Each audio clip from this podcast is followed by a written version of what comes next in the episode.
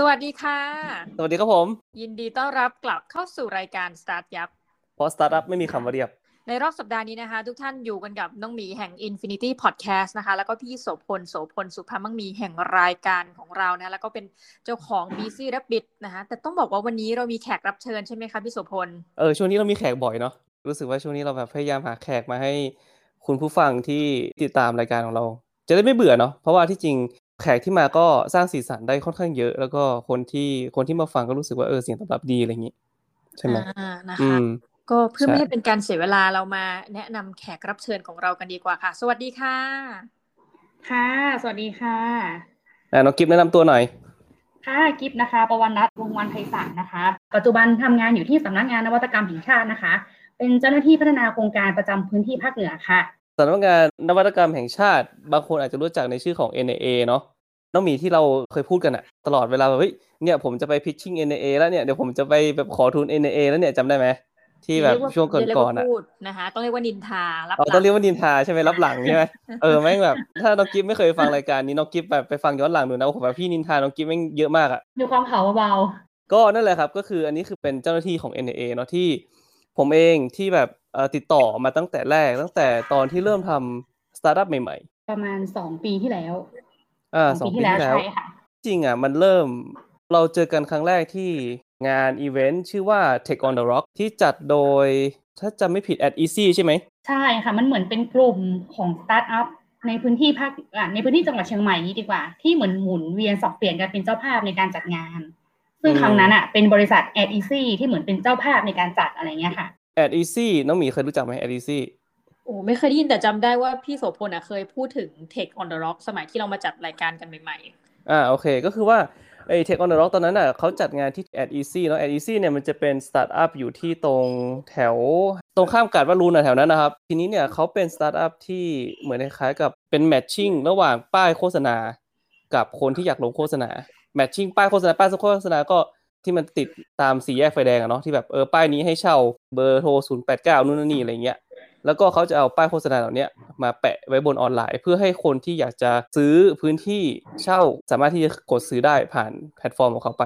ก็เหมือน Marketplace ของป้ายโฆษณานั่นแหละ จริง ๆ ตัว AdEasy นี่แอบนินทาเนาะจริงๆเขาเหมือนเป็นสตาร์ทอัพที่มาจากภาคกลางจังหวัดกรุงเทพอืมนี้ดีกว่า แล้วก็เหมือนสปินออฟเหมือนสร้างทีมใหม่ที่มาอยู่ในจังหวัดเชียงใหม่อะไรเงี้ยค่ะ ตอนนั้น at easy ก็ได้ทุนไปเนาะค่อนข้างเยอะเหมือนกันใช่ไหมคือได้ทุน NAA ไปเสร็จปุ๊บไปไปเลสฟันได้ต่ออีกถูกไหมเหมือนคล้ายๆไปเลสฟันได้ต่ออีกใช่เออเขาก็เหมือนไปประกวดอะของตัว True อยู่มาได้ประมาณสองสามปีเนาะแต่ว่าสุดท้ายก็ก็ล้มไป ตอนนี้ก็ปิดไปแล้วใช่ไหมครับ ใช่เหมือนจะแบบพยายามหาตัวตัวอื่นตัวใหม่ทำละเพราะว่าไอ้อืมสิ่งที่เขาทำอะค่ะพี่มันเหมือนกับ มันล้อกับสถานการณ์ปัจจุบันเนาะเพราะว่าเขาทำป้ายโฆษณา ถ้าเป็นเป็นคำพูดทั่วไปอาจจะเรียกว่า ป้ายโฆษณานอกบ้านอืมเหมือนที่ต้องติดตามตึกติดอะไรเงี้ยเหมือนคนมีพื้นที่แต่แบบไม่รู้จะก่อให้เกิดรายได้ยังไง ก็เอามาโพสต์อืมขายว่าฉันอนุญาตให้ติดป้ายได้นะ อะไรอย่างเงี้ยแต่อืมทีเนี้ยพอสถานการณ์มันเป็นแบบนี้ใช่ไหมพี่คือทุกคนก็ไม่อยากทำการตลาดอ่าแพลตฟอร์มของเขามันก็เงียบหายล้มไปอะไรเงี้ยค่ะก็เบอร์เลทก็ค่อนข้างสูงใช่ไหมเขามีทีมค่อนข้างใหญ่ด้วยเหมือนกันตอนนั้น ใช่ ใช่ ก็นี่แหละครับ อันนี้คืออันนี้คือ จังหวะที่เราได้เจอกันณเวลานั้นนะแล้วก็นี่มันเป็นมันเป็นก้าวแรกที่ผมได้เริ่มเข้าสู่วงการสตาร์ทอัพจริงๆน้องหมี เพราะว่าก่อนหน้านั้นถึงแม้ว่าผมจะทำ Busy Rabbit มาใช่ไหมแต่ผมก็ไม่เคยเรียกตัวเองว่าสตาร์ทอัพหรือว่าอะไรนะ ผมก็แค่รู้สึกว่าผมทำธุรกิจอันหนึ่งถูกไหม แล้วก็มารู้จักไอ้นี้แหละสตาร์ทอัพเป็นยังไงนู่นนั่นนี่อะไรเงี้ยแล้วก็วันนั้นเนี่ยน้องน้องกิฟขึ้นมาบรรยายบ้างแล้วก็พูดถึงทุนของ NIA แล้วก็เขาก็พูดถึงว่าเออเนี่ยสามารถที่จะเอาธุรกิจของคุณที่แบบเออน่าสนใจนวัตกรรมนู่นนั่นนี่อย่างเงี้ยมาขอทุนได้นะเป็นทุนรัฐให้ล้านห้าอะไรเงี้ยเป็นทุนให้เปล่านู่นนั่นนี่เฮ้ยแบบเราก็สนใจเว้ยเราก็แบบเฮ้ยมันมีมันมีอย่างนี้ด้วยเหรอวะจังหวะนั้นใช่ไหมไปกับไฟเดอร์เนาะไฟเดอร์ก็ได้ทุนไปละเมื่อปี 2019 ตอนนั้นเองปีเดียวกัน 2019 ผมก็เอา ธุรกิจหนึ่งที่ผมทำอยู่ชื่อว่า Help B เอาเข้าไปเออก็คือคือพยายามปั้นมากเลยนะน้องกิฟนะตอนนั้นนะปีนั้นอะโอ้เราพี่สุพยายามพลความตั้งใจมาก เราพยายามปั้นกันมากเลยน้องหมีคือแบบโหผมแบบทุ่มสุดตัวนะ แบบพยายามอืมใส่ทุกอย่างที่มีแต่สุดท้ายแม่ง fail เว้ยแม่งแบบ fail แบบ fail แบบจริงจังมากอะคือแบบล้มแบบคือไอไอตัวไฟเดอร์นะผมก็เป็นส่วนหนึ่งเนาะแต่ว่าไอตัว Help B เนี่ยมันเป็นเหมือนคล้ายๆกับแบบ spin-off ที่เราพยายามสร้างมาจากสิ่งที่ B- เอ่อ BC Rabbit เป็น แล้วก็เราก็พยายามเอาเข้ามา แล้วก็ทีนี้เนี่ยมันก็เหมือนคล้ายๆกับแบบ เออ ก็เป็นมันเป็นเหมือนคล้ายๆกับประสบการณ์พิชชิ่งครั้งแรกด้วยสำหรับพี่ที่ไปพิชชิ่งกับ NA นี่แหละ แล้วก็มันเป็นมันก็มีความตื่นเต้นเนาะแต่ว่าตอนนั้นต้องขอบคุณน้องกิฟมากที่แบบคอยคอยสนับสนุนแล้วก็คอยแบบดูแลกันมาโดยตลอดอะไรเงี้ยงั้นเดี๋ยวให้น้องกิฟอธิบายให้ฟังแล้วกันว่าขั้นตอนของการที่ สตาร์ทอัพหรือคนที่อยากจะขอทุนของ NAA เนี่ยมันมันต้องทำยังไงบ้าง ได้นะคะพี่อาถ้าพูดถึงในตัวของ NAA เนาะจริง ๆ เหมือนเราเป็นหน่วยงานที่อยู่ภายใต้ของกระทรวง มันเป็นกระทรวงเดิมคือกระทรวงวิทยาศาสตร์ควบคู่กับปัจจุบันเนี่ยเป็นกระทรวงวิทยาศาสตร์ร่วมกับกระทรวงศึกษาเดิมเนาะก็คือมารวมตัวกันละ มันเป็นหน่วยงานภายใต้รัฐบาลไอ้งบประมาณที่เรามาให้เนี่ยมันก็เป็นภาษีของบริษัทภาษีของประชาชนนี่แหละค่ะพี่อืมเหมือนกับอืมเราต้องการจะสร้าง สตาร์ทอัพขึ้นมาในประเทศเราอย่างนี้ดีกว่าครับมันก็เลยเหมือนเป็นเงินที่เอามาแบกรับความเสี่ยงช่วยผู้ประกอบการเอางี้กันเนาะที่มาที่ไปอืมของทุนตัวนี้ แล้วการสนับสนุนของทุน NIA เนี่ยจริงๆมันมีหลายทุนมากที่ มันมีตั้งแต่ stage idea ไปเลย แบบให้เป็นรางวัลไปเลยหนึ่งแสนบาท อันนี้ก็มี อืม แต่ตัว Open Innovation เนี่ยพูดง่ายๆว่าเหมือนเป็นตัวยอดฮิตติดชาร์ตและเป็นตัวที่แบบตั้งแต่เปิดสำนักงานมาสิบกว่าปีเนี่ย คือมันมีมาตลอดอย่างนี้ดีกว่า อืม แล้วเหมือนเป็นตัวที่จะทำให้ ผู้ประกอบการหรือสตาร์ทอัพอะรู้จัก NAA เหมือนตัวเปิดทางเลย เพราะว่าหลังจากที่ได้ตัวนี้ไปปุ๊บมันจะมีตัวอื่นอีกที่เพิ่มจากมูลค่าแบบ ตัวนี้มันล้านห้าใช่ไหม มันก็จะมีห้าล้านสิบล้านต่อไปอีกเนี่ยค่ะ อืมใช่สำหรับทุนตัวเนี้ยถามว่าใครจะขอได้บ้าง เอาเอาง่าย ๆเลยคือหนึ่งต้องเป็นนิติบุคคล คือต้องเป็นบริษัทละ จะจดเป็นห้างหุ้นส่วนจำกัดอ่าบริษัทจำกัดหรือว่าจะเป็นวิสาหกิจชุมชนก็ได้ คือมันในรูปแบบของเอกชนอย่างนี้ดีกว่าครับ เนาะที่ที่จะมีสิทธิ์ในการยื่นขอทุน แล้วก็มีธุรกิจที่อยากจะพัฒนาโดยใช้เทคโนโลยีหรือว่านวัตกรรมเนี่ยเข้าไปใช้คือถามว่าอยู่ๆเฮ้ยจะขอทุนเลยได้ไหมเพราะว่าเราก็เป็นบริษัทเหมือนกันอย่างบางคนซื้อมาขายไปอะไรเงี้ยค่ะพี่เออเนี่ยอย่างอย่างผมแบบทำไอ้ร้านขายของซูเปอร์มาร์เก็ตอยากเปิดสาขาสองไปขอทุนได้ไหมอันเนี้ยคือถามว่ามันขอได้ไหมคือมันอาจจะขอได้ ถ้าเกิดว่า มันมีอะไรที่ไม่เหมือนคนอื่นว่าเอ้ยทำไมฉันต้องเปิดสาขาสองหรือสาขาสองคุณมีอะไรดี แบบเนี้ยอะ เอามาคุยกัน ซึ่งมันต้องไม่เหมือนใครมาก่อนนะ อ่า อันเนี้ยต้องมาดูละ มันถึงจะเรียกว่าแบบนวัตกรรมคืออะไรอย่างนี้ก่อนเนาะครับเออนวัตกรรมมันคืออะไรนะอะไรเงี้ยเพราะด้วยด้วยความที่ชื่อสำนักงานเรามันก็ขึ้นอยู่แล้วว่าสำนักงานนวัตกรรมแห่งชาติคือต่อให้ขายได้ แต่ไม่มีนวัตกรรมก็ขอเราอืมไม่ได้ แบบนี้ดีกว่าอืมเรายกตัวอย่างธุรกิจที่ น้องกิฟดูแลเป็นธุรกิจแรกๆแล้วกัน ที่แบบเออเขาเข้ามาแล้วก็เฮ้ยแบบ อันเนี้ยเป็นนวัตกรรมที่น่าสนใจอะไรเงี้ยเคยมีไหมมีเอาเอาเป็นว่าปีแรกที่กิฟเข้ามาทำงานเนาะย้อนไปเมื่อสามปีที่สามปีที่แล้วเนี่ย ตัวคำว่าอ่าแพลตฟอร์มแอปพลิเคชันอะไรเงี้ยพี่มันกำลังบูมเลย มันกำลังอืมใหม่เลย แบบโอ้ใครทำแอปได้นี่คือเก่งคือเจ๋งมากเลยอย่างเงี้ยอืมในในย้อนหลังไปที่สามปีที่แล้วนะพี่จำได้ว่าโครงการแรกที่ทำไป เสนอเนี่ยเกี่ยวกับแอปพลิเคชันเลยแอปพลิเคชันการให้บริการฟิตเนสคือฟังอะมันดูอาจจะเฉยๆนะพี่แบบ แต่ว่าย้อนหลังไปสามปีที่แล้วอะเทรนด์สุขภาพก็มาใช่ไหมอืมตัวแอปพลิเคชันก็ใหม่ ทีเนี้ยถามว่าสิ่งที่เขามาเคลมคืออะไร คือเขามองว่าคนเราจะออกกำลังกายในยุคปัจจุบันอะเหมือนเราต้องไปสมัครเป็นสมาชิกที่ใดที่หนึ่ง แล้วก็ต้องไปเล่นที่นั่นตลอด แต่อันเนี้ยอืมเหมือนเขาพยายามจะรวบรวม อ่าตัวฟิตเนส ที่เขารู้จักในพื้นที่ภาคเหนือหรือทั่วประเทศอะมาอยู่ภายใต้แพลตฟอร์มเขาอืมแล้วก็เหมือนขายเหมือนขายเป็นเหรียญอะแทนที่เราจะสมัครสมาชิกที่เดียวสามพันบาทใช่ไหมพี่ อันเนี้ยอืมคือเขาขายเป็น voucher เลยสองพันห้าร้อยบาท แต่อืมคุณสามารถร่วมฟิตเนสได้ทุกที่ที่อยู่ under แพลตฟอร์มอะไรอย่างเงี้ยอืมโดยแบ่งเป็น card แบบว่าอะถ้าดูดีหน่อยมีหลาย ๆ card ก็แบบสองเหรียญก็เหมือนเราหักแต้มเราไปเรื่อยๆ แบบเนี้ยค่ะพี่อืมแต่แต่สิ่งหนึ่งที่เขาอะถามว่า จริง ๆ ตัวเขาเองที่มาเสนอเขาไม่ได้เป็นอ่านักพัฒนาอ่านักพัฒนาซอฟต์แวร์หรืออะไรนะเขาเป็นนักการตลาดอืมถามว่าถ้าเกิดไอเดียเนี่ยมันปล่อยไปปุ๊บ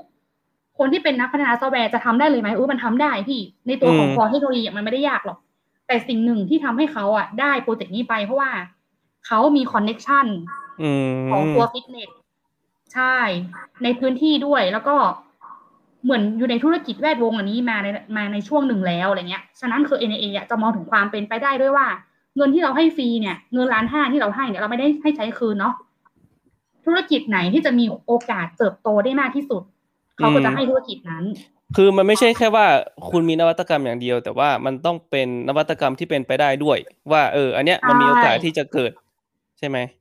ใช่คือในยุคนั้นอะบูมมากสมมติว่าปีหนึ่งเราเปิดรับสมัครร้อยโครงการอย่างเงี้ยตัวแอปพลิเคชันนี่จะมาประมาณเจ็ดสิบโครงการเลยใช่ก็คือใครก็ทำแอปทำแอปทำแอปทำแอปมาเรื่อยๆ ก็มีไอเดียถูกต้องเออ แต่ว่าปีแรกที่เปิด ปีแรกที่น้องมาทำอะ มันมันขอทุนง่ายไหม ปีแรก เมื่อก่อนอะ การให้ทุนถ้าเทียบกัน MBA ถ้าเทียบกันกับตอนตอนปีแรกกับตอนเนี้ย เพราะว่าตอนเนี้ยมันเหมือนคล้ายๆกับว่าเริ่มถึงจุดอิ่มตัวที่ว่าทุกธุรกิจหรือว่าทุกนวัตกรรม ก็ดูเหมือนจะแบบใช้เทคโนโลยีคล้ายๆกันอะไรเงี้ย มันมีสองมุมค่ะพี่ ก็คือว่าในสมัยก่อนเนาะ การให้ทุน NAA อะต้องยอมรับอืมว่ากรุงเทพมันก็คือเมืองหลวงของของประเทศเราเนาะอืมเวลาให้อะไรอะคือเขาก็จะโฟกัสที่ส่วนกลางก่อน คือคนที่อยู่ภูมิภาคอะโอ้โหน้อยคนมากที่จะแบบถามว่าทุกคนมีความอยากหมดแต่ใครนะ ที่จะต้องโอ้ยลงทุนเดินทางไปเนาะพี่เนาะทุกอย่างเป็นเงินเป็นทองหมดเลยอืมไปพิชชิ่งขอทุนไม่รู้ว่าได้ไม่ได้ แต่ควักตังค์ไปแล้วอย่างเงี้ยอืมลงทุนลงแรงเสียระยะเสียเวลาในการทำธุรกิจอีก คือโอกาสในการที่จะได้ทุนในจังหวัดรอบนอกเนี่ยมันจะน้อยอย่างนี้ดีกว่า อืมแต่ความง่ายของโครงการง่ายกว่าแน่นอนเหมือนที่เหมือนที่พี่สนพลพูดเลย แต่เดี๋ยวเนี้ยอืม สมมุติถ้าใครมาเกี่ยวกับแอปพลิเคชันเนี่ยอืมมันไม่มีอะไรใหม่แล้ว เพราะว่าคอเทคโนโลยีอะมันเหมือนกันเนาะพี่อืมอืแต่มความง่ายมันก็คือว่าเราแบ่งกันให้ทุนเป็นรายภูมิภาคอ๋อเราไม่ได้วัดกันที่ส่วนกลางแล้วใช่จากเมื่อย่งก่อน จากเมื่อก่อนมันคือทุกอย่างมันต้องลงไปที่กรุงเทพหมดใช่ไม่ว่าคุณจะมาจากยะลาปัตตานี เชียงรายแม่ฮ่องสอนน่านอะไรทุกอย่างคุณไปพิจารณาที่เดียวกันหมดคือที่กรุงเทพการเปรียบเทียบอะอืมมันแน่นอนพี่คือ เราไม่ได้ว่า เอ้ย คนต่างจังหวัด เพราะว่าเราก็เป็นคนต่างจังหวัดเนาะ ไม่เก่งหรืออะไรนะพี่แต่อย่างน้อยคือ การ pitching อะ มัน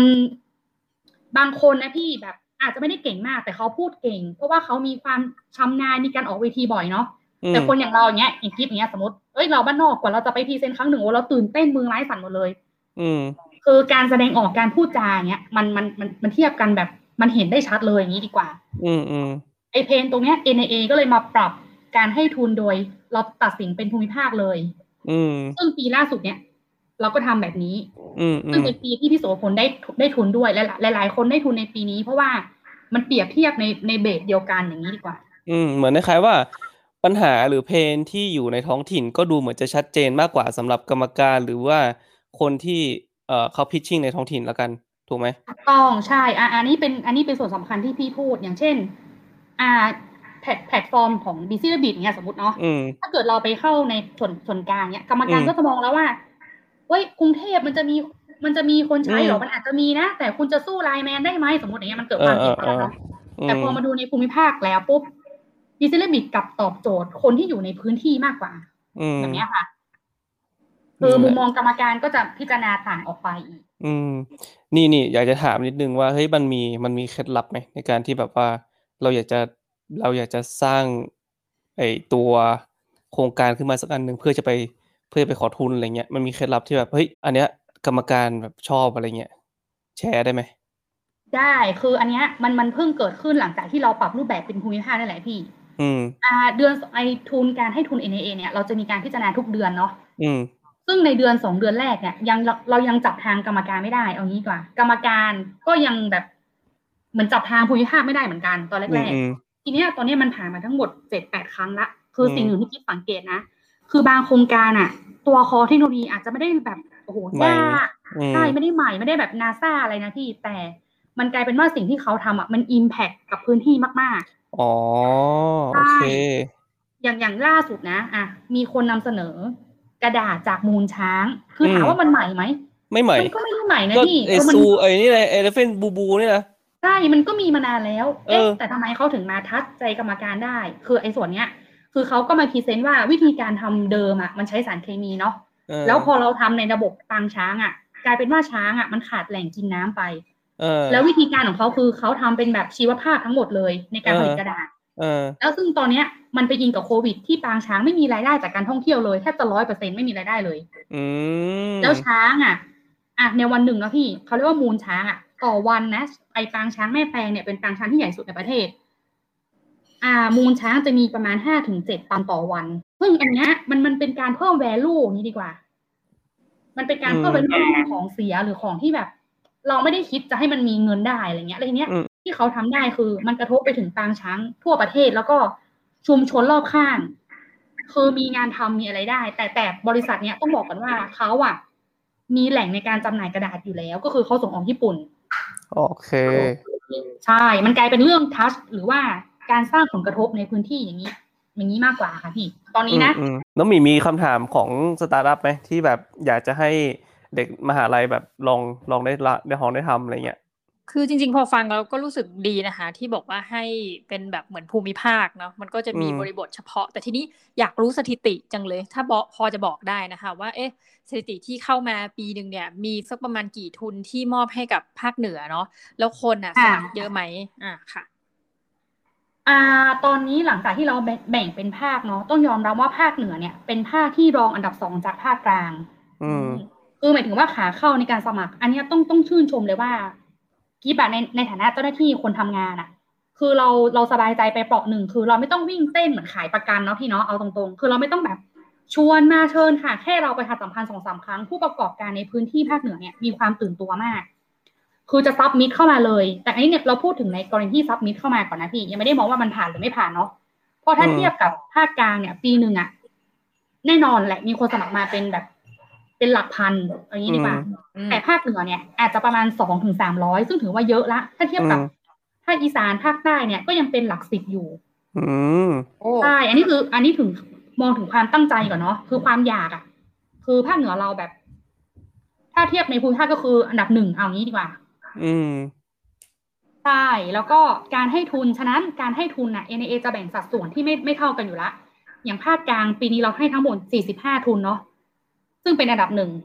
โดยที่แบ่งกรุงเทพเนี่ย ปริมณฑลอะ20เอ่อกรุงเทพ25แล้วก็ปริมณฑลต้องกระจายออกไปอีก คือเราจะไม่กระจุกในกรุงเทพอย่างเดียว ส่วนจังหวัดอ่าภาคเหนืออย่างนี้ว่า ภาคเหนือเขาให้30ทุน ลองไปก็จะเป็นอ่าภาคภาคใต้ ภาคใต้ก็จะแบ่งเป็นสามจังหวัดชายแดน แล้วก็ใต้ธรรมดาอีก ซึ่งอันเนี้ยก็น้อยกว่าภาคเหนือ และอีสานก็จะน้อยสุด เพราะว่าอีสานอะเราเพิ่งลงไปทำการเขาเรียกว่าเพิ่งสร้างเครือข่ายเนาะ ในการกระตุ้นผู้ประกอบการก็จะให้ประมาณ 15 ทุนหรือ 20 ทุนอะไรเงี้ยค่ะ โดยโดยปีเนี้ยวันเนี้ยที่กิฟนั่งพูดกับทางพี่โสพลกับคนหมีเนี่ย มีบริษัทที่ได้รับทุนจากภาคเหนือไปแล้วทั้งหมด อ่า 21 ทุน ตั้งแต่ตุลาปีที่แล้วก็ถือว่าเยอะมากเพราะเทียบกับปีที่แล้วที่กิฟทำงานทั้งปีอะเราให้ไปแค่ 15 ทุน อืม ทั้งหมดมันสมัครประมาณสามร้อยเนอะก็แสดงว่าประมาณหนึ่งในสิบถูกไหมหนึ่งในสิบใช่เออประมาณหนึ่งในสิบทีมที่จะได้ใช่ปะอืมใช่ค่ะ แต่ต้องต้องต้องมองว่าโครงการบางอันที่สมัครเข้ามาค่ะพี่โสพลมันอาจจะไม่ได้ตรงในสิ่งที่ NAA อ๋อแล้คือวอะไรก็ก็คือมีการคัดกรองอันแรกอยู่แล้วต้องถูกต้องอย่างบางคนมาเป็นแบบไอเดียจ๋าเลยอะไรเงี้ยซึ่ง NIA เราไม่ได้ให้ stage idea เนาะคือเราจะให้ใน stage ที่แบบว่า มีต้นแบบมาในระดับหนึ่งละ มีการพูฟในระดับหนึ่งละว่ามันใช้ได้ แต่มันยังไม่ได้แบบ full option หรืออะไรอย่างเงี้ย อันเนี้ยมันจะเข้าเกณฑ์ที่เราแบบต้องการเป็นหา ถ้ามาอืมไอเดียเลย แล้วก็จะแนะนำไปแบบทุนตัวอื่น มีหน่วยงานอืมข้างบ้านที่เขาให้ทุนตัวนี้อยู่อะไรเงี้ยค่ะ อืมอืมอืมแล้วอย่างของ NAA ที่ที่เวลาประชาสัมพันธ์นะครับ มันเข้าถึงคนได้เยอะไหม คือในในมุมมองของผมนะ แค่รู้สึกว่าอ่าอ่าโครงการ NAA หรือว่าโครงการรัฐหรือว่าอะไรเงี้ยที่มันที่มันให้ทุนอะ มันเหมือนคนไม่รู้จักนะเว้ยน้องกิฟเหมือนคล้าย ๆ กับว่า เอ้ยทำไมทำไมแบบพี่ไปคุยกับใครใครก็ไม่เห็นรู้เรื่องเลยวะอะไรอย่างเงี้ยคือคือถามว่าเอาเอาตรงๆอย่างทุกวันเนี้ย ที่ NAA ส่วนกลางเองอะโอ้แล้วก็ทำตลาดเยอะเหมือนกัน คือมีพอดแคสต์มีอะไรเนาะเออมีเว็บไซต์อย่างเว็บไซต์ของสำนักงานจริง ๆอะมีคนกดไลค์อยู่สองแสนกว่าคนทั่วประเทศแบบเนี้เอยอเออก็ถือว่าน้อยนะพี่อันนี้ในความคิดของกิฟเนาะคือที่เออห้างหัวหน้าดีมก็อาจจะแบบอ้าวแล้วทำไมไม่ประชาสัมพันธ์เลยเนี่ยนอกจากว่าอย่างอย่างกีบะงานหลักก็คือให้ทุนแล้วก็เราจะมีตัวชี้วัดอยู่แล้วว่าในปีหนึ่งเราต้องประชาสัมพันธ์ไม่ต่ำกว่ากี่ครั้งอืมโดยแต่ละครั้งอะต้องไม่ซ้ำจังหวัด อย่างปีเนี้ยอืมเราพยายามลงไปที่ภาคเหนือตอนล่าง ที่ผ่านมาอืมเราเห็นเลยว่าเก้าสิบเปอร์เซ็นต์อะผู้ประกอบงานอยู่ในจังหวัดเชียงใหม่อืมงานทีจะมีลำพูนน่านแพร่อะไรเงี้ยโพสต์เข้ามาทีเนี้ยเราเราเลยตีไปที่เหนือล่างอืมแต่ว่าเหนือล่างอะก็ถามว่าเขาที่จริงเขามีศักยภาพนะพี่ อืม แต่แต่กว่าเขาจะรู้จักทุนกว่าจะเข้าใจสเตจเออการให้ทุนั่นนสิอะเสร็จอะคือหลายๆคนแบบเหมือนพี่โสพลพูดเหมือนเมื่อก่อนเลยเหมือนตอนที่เทคกันดอลล็อกกันเนาะมันมีทุนอย่างนี้ด้วยเหรออะไรอย่างเงี้ยค่ะ จริง ๆ มันมันการเข้าถึงอะการรับรู้การสร้างการรับรู้เนาะอาจจะเป็น pain หนึ่งที่เรายังยังไม่ได้แบบเขาเรียกว่าอะไร ยังไม่ success อย่างนี้ดีกว่า เออ ซึ่งซึ่งเราก็พยายามอยู่เพราะตอนเนี้ยอย่าง NIA ที่สำนักงานนวัตกรรมแห่งชาติเนี่ยจริงๆมันไม่อ่า เราไม่เคยมีสาขานะคะ พี่ อันเนี้ยอืมเป็นครั้งแรกที่เรามีสาขาที่ภาคเหนือสาขาที่เชียงใหม่โดยเราตั้งที่อุทยานวิทยาศาสตร์ เป็นสำนักงานแรกเป็นสำนักงานนำร่องเลย ถ้าเกิดว่ามัน workมัน work ในที่เนี้ยคือ เราสามารถสร้างเครือข่ายในพื้นที่ได้ สร้างสตาร์ทอัพในพื้นที่ได้เกิดการเปลี่ยนแปลงนวัตกรรมในพื้นที่ภาคเหนืออะไรเงี้ยโมเดลเนี้ยมันอาจจะไปใช้ต่อที่อีสานใต้อะไรเงี้ยค่ะ คือกะว่าจะให้สาขาตรงเนี้ยเป็นอะไรเป็นเหมือนคล้ายๆกับแบบให้คนมา connect กันเหรอหรือว่ายังไงเหมือนใช่คือคือเป้าหมายของสำนักงานนวัตกรรมแห่งชาติศูนย์เชียงใหม่เนี่ยจริง ๆ เราไม่ได้เป็นตัวที่ให้บริการด้านของ facility เอางี้ดีกว่า คือเราไม่ได้เน้นตรงนี้ เพราะเราไม่ได้มีพื้นที่ขนาดนั้นเนาะพี่เนาะอืมอืมแต่เราคือเหมือนเป็นคนเชื่อมเหมือน connect the dot ในภูมิภาคอย่างนี้ดีกว่า อืมใช่มีคำถามหนึ่งค่ะ ก็คือว่าหลังจากที่ฟังมาคือมันก็ดูเป็นเชิงบวกเนอะว่าแบบอุ้ยรัฐบาลก็คือมีการปรับมาเรื่อยๆอะไรเงี้ยค่ะแล้วก็มีพอดแคสต์อันนี้ก็เห็นอยู่ สิ่งหนึ่งที่น่าสนใจคือเราอยากรู้ถึงเรื่องของการติดตามข้อมูลน่ะอยากรู้ว่าคนที่ได้ทุนไปเนี่ยค่ะ มีการติดตามไหมว่า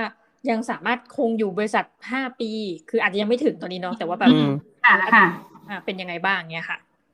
อ่าจริง ๆ เรามีฝ่ายติดตามติดตามและประเมินโครงการ อันเนี้ยก็เป็นเป็นพอยที่ทางรัฐบาลเขาเรียกว่าสำนักสำนักงบประมาณเนาะเวลาเขาให้งบประมาณเรามาเงี้ยโอเคแหละเราก็ต้องไปรายงานผลเขาแล้วว่าเราให้ทุน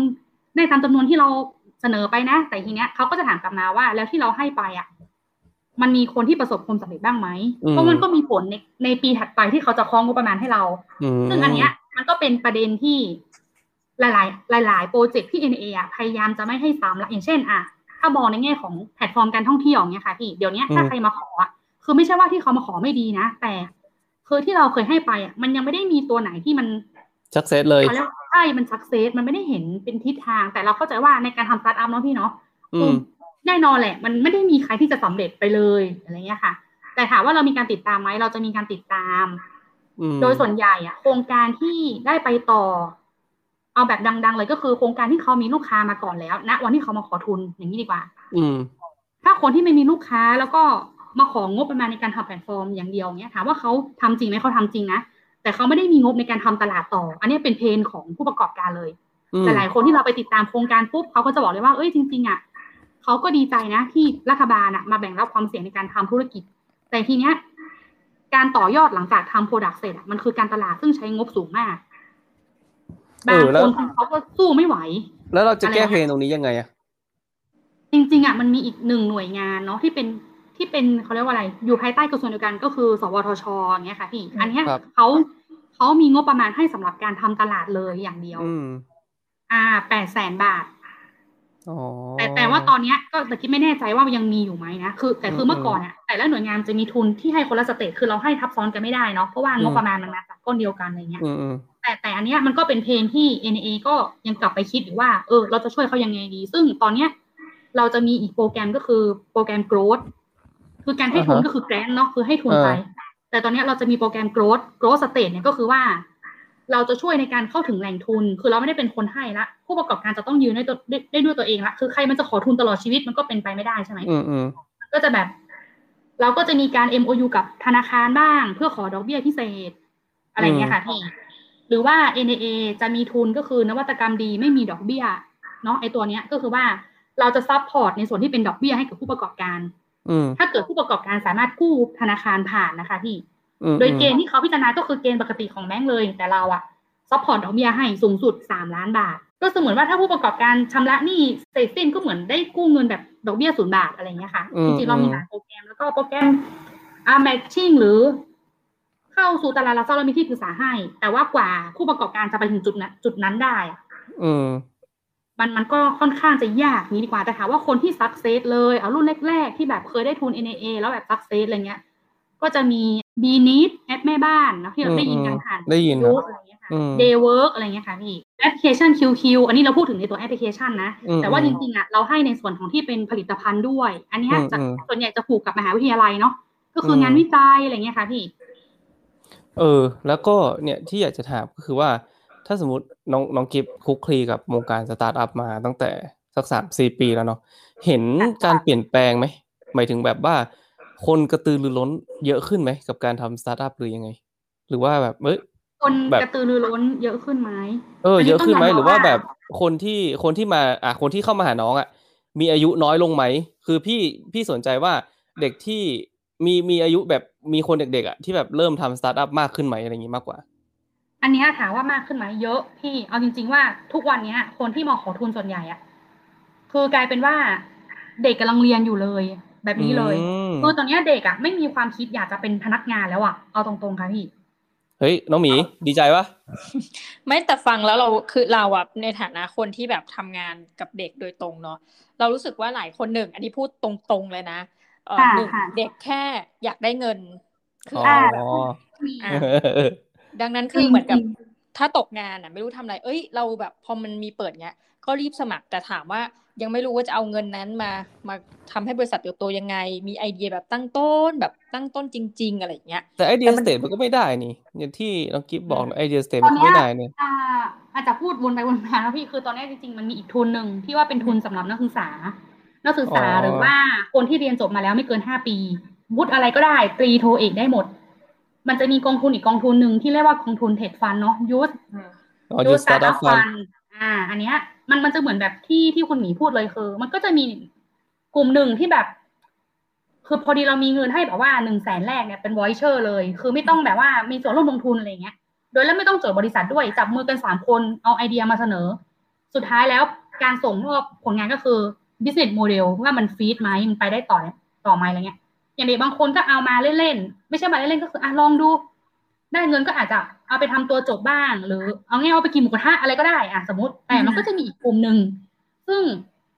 อันเนี้ยเป็นกลุ่มที่จริงจังจริง ๆ แล้วแบบโอ้เหมือนเป็นช่องทางซึ่งอันเนี้ยมันมีเคสเหมือนกันที่สักเซสแล้วเนาะอันนี้อันนี้เดี๋ยวอืมจะเล่าต่อไป ที่ว่า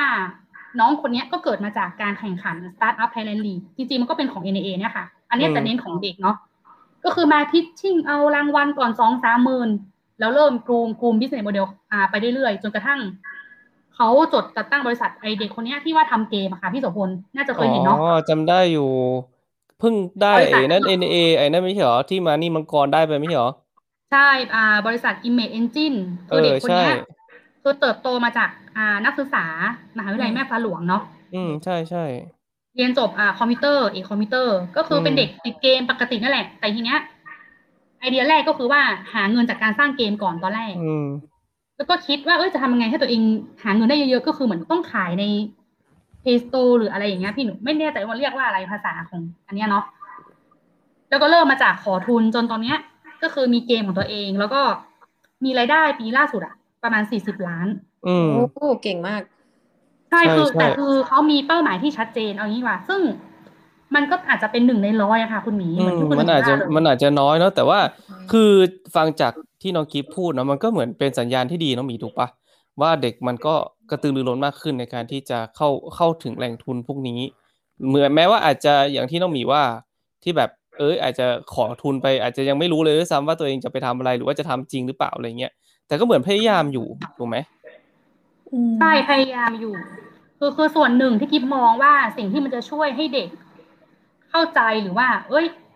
เหมือนเปลี่ยนสิ่งแวดล้อมเขาได้เนาะก็คือ วิธีการเรียนการสอนในมหาวิทยาลัย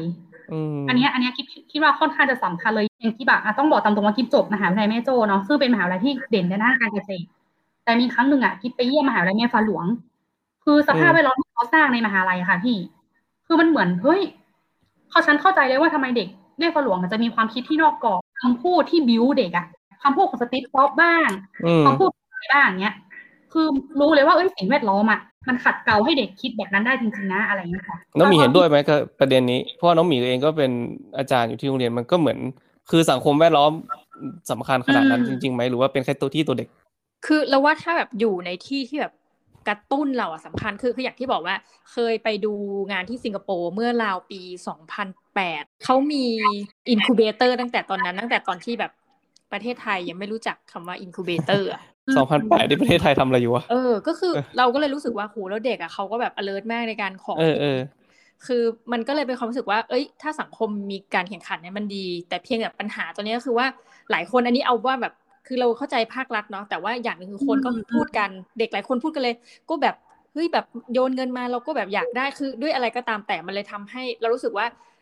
เจ้าหน้าที่ก็จะทำงานหนัก เพราะว่าอืมก็ต้องมาเกลี่ยพวกเนี้ยออก คือเหมือนมันก็มีภาษาให้เราเรียกคุยกันหลังบ้านเอาแบบ ผีบอกอะไรเงี้ยค่ะ ก็เหมือนแบบว่าจุดทูบมาอะไรเงี้ยคือเด็กบางคนก็อาจจะทำเป็นเหมือนสิ่งประดิษฐ์อะมันไม่ใช่สิ่งที่ขายได้อะมีมีคนเขียนมานะแบบ เครื่องกันลืมเนี่ยนี่มันคือโดเรมอนชัดๆอย่างเงี้ยค่ะอันนี้คือจุดทูบมาละ ขอแชร์ส่วนตัวไงค่ะ ก็คือเราอะก็เคยอยากให้เด็กอะส่งไปประกวดอะไรแบบนี้เยอะเดี๋ยวก่อนน้องหมีผมถามนิดนึงว่าอ่ามันมีตอนหนึ่งไม่ใช่เหรอหนังน้องอันก็ได้พูดถึงน้องอันเนาะที่เพิ่งมาทำงานกับผมเนี่ยน้องอันก็ทำมันก็ได้โครงการของ NAA ไปนี่ไม่ใช่ของ NIA ค่ะ จะเป็นของอะไรอะมันเป็นของมหาลัยคือจริงๆมันมีทุนหลายแบบเนาะอันนี้ก็คือเป็นทุนนอกมาอีกอันหนึ่งอ๋อ คืออาจจะเป็นโอเคเอออาจจะเป็นส่วนใหม่ของ NIA ที่ทำแบบพวก social enterprise อะไรเงี้ย แต่ว่าไม่ได้ออกหน้านะว่าเป็น NIA แต่ทีเนี้ยเราก็คือแบบพยายามพุชเด็กเนาะให้แบบเออไปลองไปประกวดหนึ่งก็คือได้ประสบการณ์ แล้วก็แบบเผื่อเอาไปต่อยอด ความน่าเสียดายคือถ้าอยู่ในมหาลัยอะส่วนหนึ่งก็คือแบบโอ้ยสู้เรื่องการเรียนไม่ไหว คือเหมือนว่าเรียนหนักอะไรเงี้ยเนาะอันนี้ก็ตัดไปแต่ว่า มันก็จะมีคนที่เราเห็นว่าตั้งใจจริงๆแต่ทีนี้สิ่งหนึ่งที่เราคิดนะว่า วิชาการเรียนที่มันเกี่ยวข้องแบบรวมๆนะคะ เพื่อสร้างผู้ประกอบการส่วนตัวมองนะ คืออาจจะไม่ได้สอนในคณะแบบเนี้ยแต่ว่า ส่วนตัวมองว่ายังมีไม่มากพอในระดับยังมีน้อยเกินปริญญาตรีไปใช่ไหมใช่ก็คืออะยกตัวอย่างเช่น แบบวิชาเรื่องการเงินอะไรอย่างเงี้ย คืออมเอาที่มันที่ไม่ใช่แค่ว่าแบบเป็นวิศวะเป็นอะไรเงี้ยอืมปรากฏว่าทั้งมหาลัยอย่างเงี้ย เราไปเซอร์เวย์มามีกี่กี่วิชาหรือวิชาที่มันจะเกี่ยวข้องอะคือมีน้อยมาก คือเราก็เลยจะแบบตอนนี้เริ่มทยอยเปิด แต่ปัญหาก็คืออันนี้อีกส่วนหนึ่งเหมือนกัน ส่วนที่หนึ่งคือเรารู้สึกว่าวิชาเรียนไม่ค่อยมีเนาะ entrepreneur spirit อะไรเงี้ยเออนี้คือใช่ปัญหาของประเทศไทย แต่ว่าถัดไปที่ที่เราว่าอันนี้ก็เออน่าสนใจคือเหตุใดล่ะที่มันไม่มีวิชาสอนนั่นก็เป็นเพราะว่าอาจารย์เนี่ยอาจจะแบบไม่ได้ถูกเซิร์ฟมาเพื่อประการที่ว่าจะสร้าง entrepreneur พี่หนึ่งไหมคือ ระบบการศึกษาไม่ใช่ของไทยอย่างเดียวนะคะเอาเป็นว่าส่วนแบบ โดยทั่วไปแล้วกันเราไม่นับประเทศที่แบบสุดยอดอะไรเงี้ยเนาะอ่าถ้าถ้าเราไม่นับอเมริกาหรือว่าสิงคโปร์หรือว่าประเทศที่เขาพัฒนาแล้วอะไรกันเออคือส่วนใหญ่อะมันก็คือเป็นการศึกษาที่สร้างคนผลิตไปแบบระบบโรงงานอะก็คือเข้าอุตสาหกรรมเออรับคำสั่งอะไม่คืออาจจะพูดไงก็คือรับคำสั่งสอนมาอืมปุ๊บอย่างนี้ แต่คือโอเคตอนนี้มันก็ 21st century ที่เขาพยายามพูดกันเนาะแต่ว่าเราก็ยังรู้สึกว่ากระบวนการสอนส่วนหนึ่งใหญ่ๆอะมันก็ยังเป็นแบบ one way อะไรอย่างเงี้ย มันก็เลยรู้สึกว่า ยังไงไม่รู้แหละแต่จบมาเนี่ย คือคือประธานโทษพอดีว่ารับเด็กเข้ามาอย่างเงี้ยค่ะ บางทียังถามเลยเลยว่าหนูเขียนหนูใช้ฟอนต์นี้ได้ไหมซึ่งซึ่งการการถามในลักษณะเนี้ยเวลาส่งงานขอใช้ฟอนต์นี้หรือแบบหนูไออะไรอย่างเงี้ยเป็นคำถามอืมที่เรารู้สึกว่าเฮ้ยแสดงว่าการเรียนบางอย่างมันจำกัดกรอบเด็กมาเนาะแล้วอืมเด็กอะแค่เรื่องบางนี้บางอย่างมันผิดไปละเออแล้วเด็กอะถึงแม้ดู YouTube ดูอะไรแบบ แต่เราจะไปให้ไกลขนาดที่แบบ พี่เนาะเป็นคนคิดอะไรบางอย่างนวัตกรรมอะอืมขึ้นมาได้ยังไงถ้าการศึกษาเราเป็นแบบนี้เออนี่คืออืมที่เราตั้งคำถามนะอืมอืมอืมเฮ้ยแล้วแล้วถ้าถ้าถามอย่างเงี้ย ถ้าพูดอย่างเงี้ยคือแบบน้องหมีคิดว่ามันจะมีทางออกไหมกับการระบบการศึกษาที่ว่าเฮ้ยจะสามารถสร้าง mindset ของคนที่เป็น entrepreneur ตั้งแต่ตั้งแต่อยู่ในมหาลัยอะเป็นไปได้ไหมคือเราว่ามันต้องเป็นการศึกษาก่อนหน้านั้นพี่คือคือถ้าไปอะมันต้องเราต้องไปก่อนหน้านั้นอีกเหรออะเออไล่ลงไป ก่อนหน้านั้นดิเหมือนตั้งแต่เป็นเป็นเด็กหรือเป็นอะไรอย่างนี้มาเลยนะหนึ่งคือต้องมีเรื่องการสอนการเงินในชีวิตประจำวัน การประดิษฐ์เอายกตัวอย่างพี่ขอโทษนะ เด็กปปสองที่อังกฤษอะค่ะอืมอืมเรียนทำรถ เรียนแบบทำรถที่มันมันวิ่งได้จริงๆอะไม่เออรถอิเล็กทรอนิกส์เพื่อไปให้แล้วก็แบบเปรียบเทียบว่ารถ Formula One วิ่งอย่างเงี้ยให้เด็กลองประดิษฐ์นี่คือปฐมเออเด็กญี่ปุ่นเรียนทำ robot ตั้งแต่ประถมอืมพี่คำถามคือเฮ้ยเราทำอะไรอยู่พี่อีกนึกออกว่า อันนี้เป็นความตกใจมากกว่าว่าเฮ้ยตอนนี้ไม่เป็นไร เราเป็นรุ่นสามสิบสี่สิบแล้ว อันนี้พูดตรงๆนะแต่เรานึกภาพไม่ออกเลยว่าข้างหน้าในขณะที่ประเทศอื่นวิ่งแบบเร็วมากเวียดนามเอา AEC อืมแบบนี้เวียดนามก็คืออายุเฉลี่ยสามสิบเอ็ดของเรานี่สี่สิบรู้สึกสี่สิบเอ็ดแล้วนะ อายุเฉลี่ยประชากรเรา เมียนมาอย่างเงี้ย เราก็แบบเอ้ยเขาอาจจะมีการเมืองไม่สงบแต่ประชากรเขาก็อายุเฉลี่ยยังไม่มากนะคะอืมฟิลิปปินส์คนเยอะมากวัยรุ่นก็เยอะคือ พี่นึกไม่ออกจริง ๆ ว่าอีกสิบปีเราจะไปกันยังไงพี่กับคนนึกออกไหมอันนี้เป็นประเด็นที่น่าสนใจนะเพราะว่าที่จริงแล้วอะถ้าเราไม่สามารถที่จะผลิตสตาร์ทอัพที่มันเขาเรียกว่าไงอะทุนักธุรกิจเนาะคือต่อไปมันจะเป็นสตาร์ทอัพมากขึ้นเนาะแล้วก็อืมคนที่คนที่เป็นสตาร์ทอัพเนี่ยผมเชื่อนะ ว่าไอไอคนที่มันเป็นสตาร์ทอัพที่สามารถที่ successful ได้เนี่ยมันมันต้องเริ่มตั้งแต่เด็กๆอะต้องเริ่มตั้งแต่แบบในมหาลัย คือมันต้องมันต้องล้มหลายๆครั้งอะเพื่อที่จะทำให้สตาร์ทอัพ ของเขาเนี่ยจะ success ได้คือมันไม่มีใครที่จะแบบครั้งเดียวตุ้มเลยมันมันคงเป็นไปได้ยากแล้วล่ะแต่ว่าระบบเรามันไม่ระบบเรามันไม่เอื้อมั้งใช่ประมาณนั้น เออ แล้วอาจจะเสริมว่าสุดท้ายแล้วเนี่ย อันนี้ประเทศโลกที่หนึ่งเขาก็พูดกันแล้วว่า เฮ้ย ต่อไปมันอันอย่างดูเนี่ยที่ประสบความสำเร็จที่เล่าๆมาเนี่ย ส่วนหนึ่งส่วนใหญ่เป็นแพลตฟอร์ม ที่ใครก็เรียนแบบได้ ตอนนี้อืมก็คือเราก็ต้องมุ่งไปดีเ e ก ควอนตัมคอมพิวเตอร์คำถามคือมีกี่คนที่อีกแล้วนะที่ทำควอนตัมคอมพิวเตอร์ได้เออที่แบบดีเทคแบบคือตอนนี้ก็เห็นการแข่งดีเทคมากขึ้นแต่อยากรู้ว่ามีกี่คนที่ทำแล้วสามารถแบบ เอาเป็นเปรียบเทียบประชากรอะแล้วตอนนี้งบวิจัยเอาประทานโทษล่าสุดนะคะ งบประมาณเห็นงบวิจัยโดนตัดไปห้าพันล้านบาทใช่ไหม something ก็รู้สึกเศร้าอย่างเมื่อกี้ผมคุยกับน้องดิวน้องกิฟผมคุยกับน้องดิวเออน้องดิวก็บอกว่าเออเดี๋ยวปีเนี้ยงบมันก็จะตัดลงมาอีกก็คือเพราะฉะนั้นเนี่ยที่จริงแล้วอะมันก็